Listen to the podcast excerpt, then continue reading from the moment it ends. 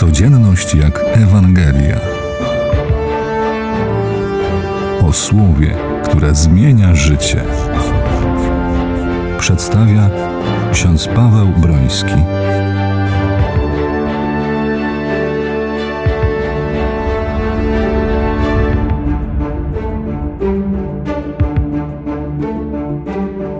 Jezus rzekł do Samarytanki: Daj mi pić.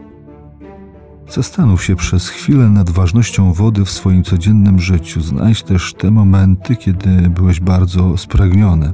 Jaka wdzięczność i radość zapanowała w Twoim sercu, gdy ktoś podarował Ci coś do picia. Spróbuj poprzez to swoje doświadczenie spojrzeć na dzisiejszą Ewangelię, która pokazuje Jezusowe pragnienie. Spotkania przy studni w biblijnym rozumieniu są miejscami Bożego objawienia, w których to Bóg objawia swoją obecność i plan swojego zbawienia.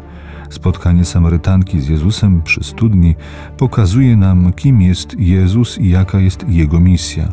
On przyszedł zbawić wszystkich ludzi i zaspokoić pragnienie naszej duszy wodą życia wiecznego. Woda jest symbolem życia.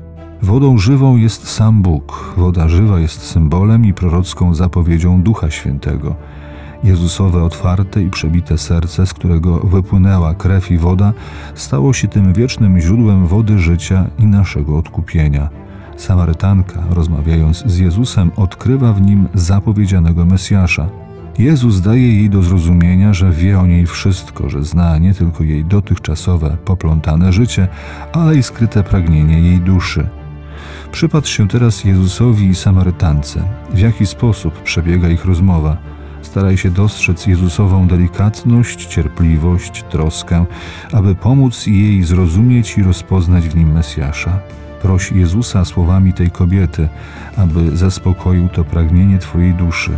Daj mi tej wody, abym już nie pragnęła, abym mógł, mogła zaczerpnąć teraz, Jezu, z tego Twojego źródła wody życia.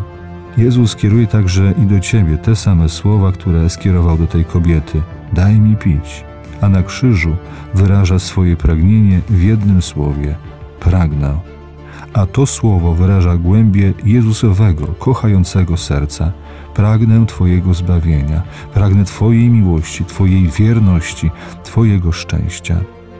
Nie bądź obojętny na to Jezusowe pragnienie, ale staraj się zaspokoić je tak jak On zaspokaja nieustannie pragnienie Twojej duszy i Twojego serca.